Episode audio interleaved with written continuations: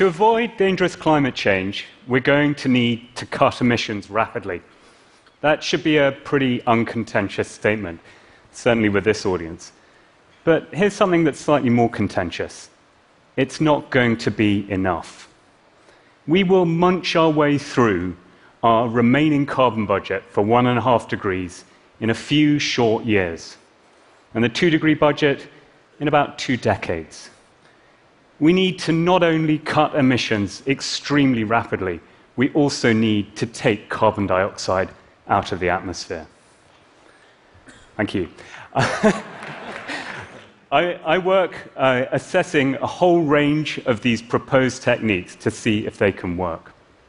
We could use plants to take CO2 out and then store it in trees, in the soil, deep underground, or in the oceans. We could build large machines, so called artificial trees, that will scrub CO2 from the air.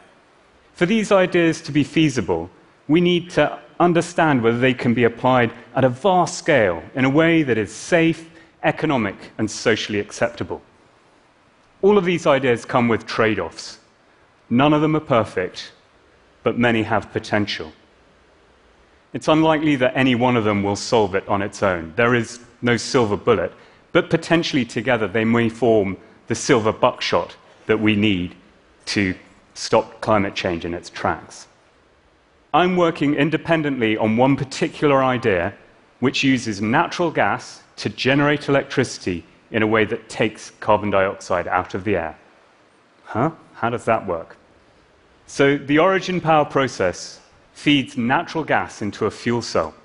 About half the chemical energy is converted into electricity, and the remainder into heat, which is used to break down limestone into lime and carbon dioxide.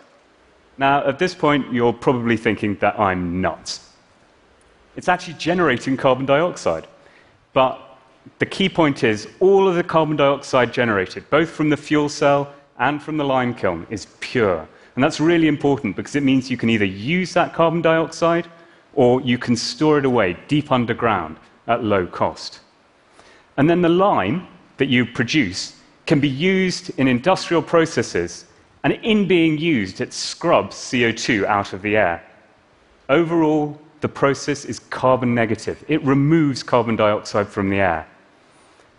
If you normally generate electricity from natural gas, you emit about 400 grams of CO2 into the air for every kilowatt hour. With this process, that figure is minus 600.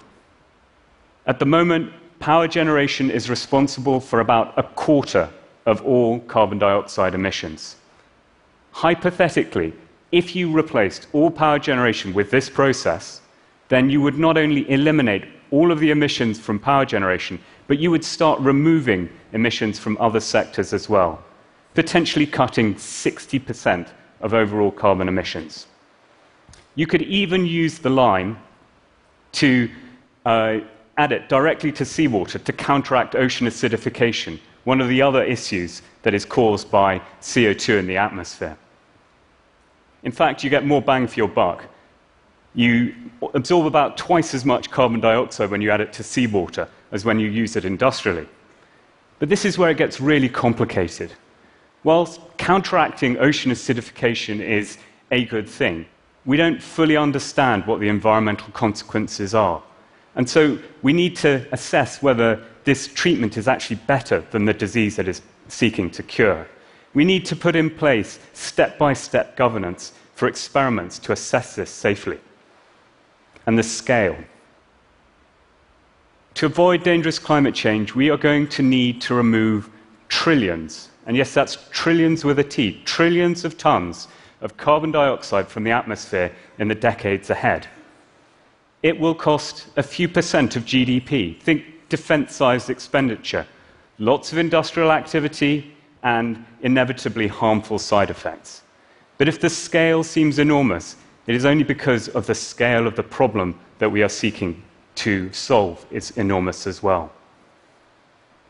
We can no longer avoid these thorny issues. We face risks whichever way we turn. A world changed by climate change, or a world changed by climate change and our efforts to counter climate change.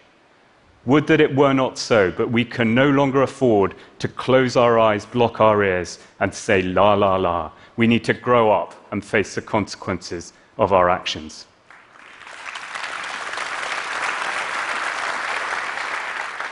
Does talk of, climate, of, of curing climate change undermine the will to cut emissions? This is a real concern. So we need to emphasize the paramount importance of reducing emissions and how speculative these ideas are. But having done so, we still need to examine them. Can we cure climate change? I don't know, but we certainly can't if we don't try. We need ambition without arrogance. We need the ambition to restore the atmosphere, to draw down carbon dioxide back to a level that is compatible with a stable climate and healthy oceans. This will be an enormous undertaking. You could describe it as a cathedral project. Those involved at the outset may draft the plans and dig the foundations, but they will not raise the spire to its full height. That task, that privilege, belongs to our descendants. None of us will see that day, but we must start in the hope that future generations will be able to finish the job. So, do you want to change the world? I don't. I do not seek to change the world, but rather keep it as it's meant to be. Thank you.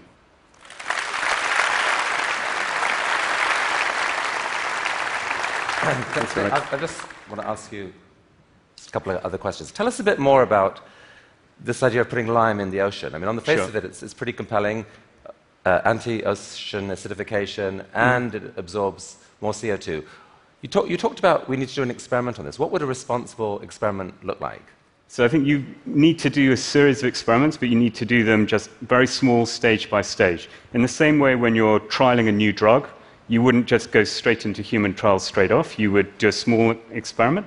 And so the first things to do are experiments entirely on land in, in special containers away from the environment. And then once you are confident that that can be done safely, you move to the next stage. If they're not confident, you don't, but step by step.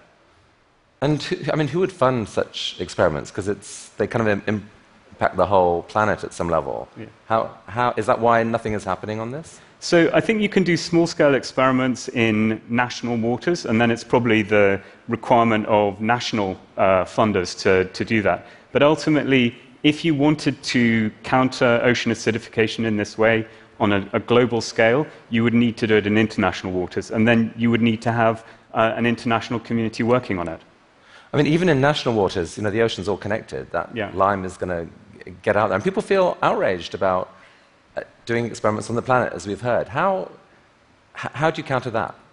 I think you uh, touch on something which is really important. It's about a social license to operate. And I think that uh, it may be that it isn't possible to do, but we need to have the courage to try, to move this forward, to see what we can do, and to engage openly. We need to engage with people in a transparent way. We need to ask them beforehand. And I think if we ask them, we have to be open to the possibility that the answer will come back no, don't do it. Tim, thanks so much. That was really fascinating. Thank you.